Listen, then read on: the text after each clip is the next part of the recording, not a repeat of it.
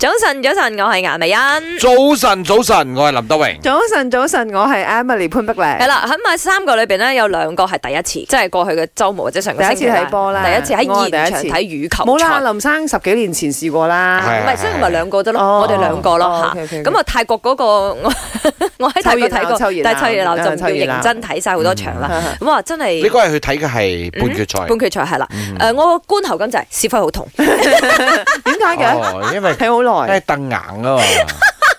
唔關我重點事就係佢 pat pat 又冇係肉我 自己咧 pat pat 嘅問題係冇肉，但係又真係講真睇好耐。我睇嗰日啊啦，我又唔覺得係嗰個凳硬，我覺得係我自己嘅人，即係我睇到成個可能硬，好緊張嘅好位，緊張，因為好僵僵硬硬。係，我完全明白嘅嚇嚇，縮埋一嚿咯。你係係咯因為我係其實講真啦，已經冇位咗㗎啦。咁啊，有關單位都允許我哋坐所謂嘅樓梯位。哦咁大家坐樓梯嘅時候就會咁樣縮縮埋埋一一嚿嚿。哦我成個人咧好似嗰個蝦咁 啊！哦啊呢個呢個情況又奇緊張怪嘅喎，主辦單位有冇計過人數嘅咧？即係你賣出去嗰啲飛，你係預咗人哋 冇樓梯，預咗人哋唔嚟嘅咩？喂我覺得係因為咧係 free sitting，佢唔係對號入座。唔係，佢就算 free sitting 啦，你最多係大概感都覺計上，過嘅我唔可以同 Emily 一齊坐，我哋雖然一齊去，嗯個位散咗，因為誒大家分開坐啊嘛，嗯，但係冇可能冇位喎。係睇下佢嗯多幾多 percent 出嚟咯。哦，五百個 V I P 位置，你冇度埋到八誒八百個去咁嗯嘛，係 咪先？但係 so far 一樣嘢就係都冇見到有關於呢一樣嘢嘅投訴投訴啦啦。我哋都知係道，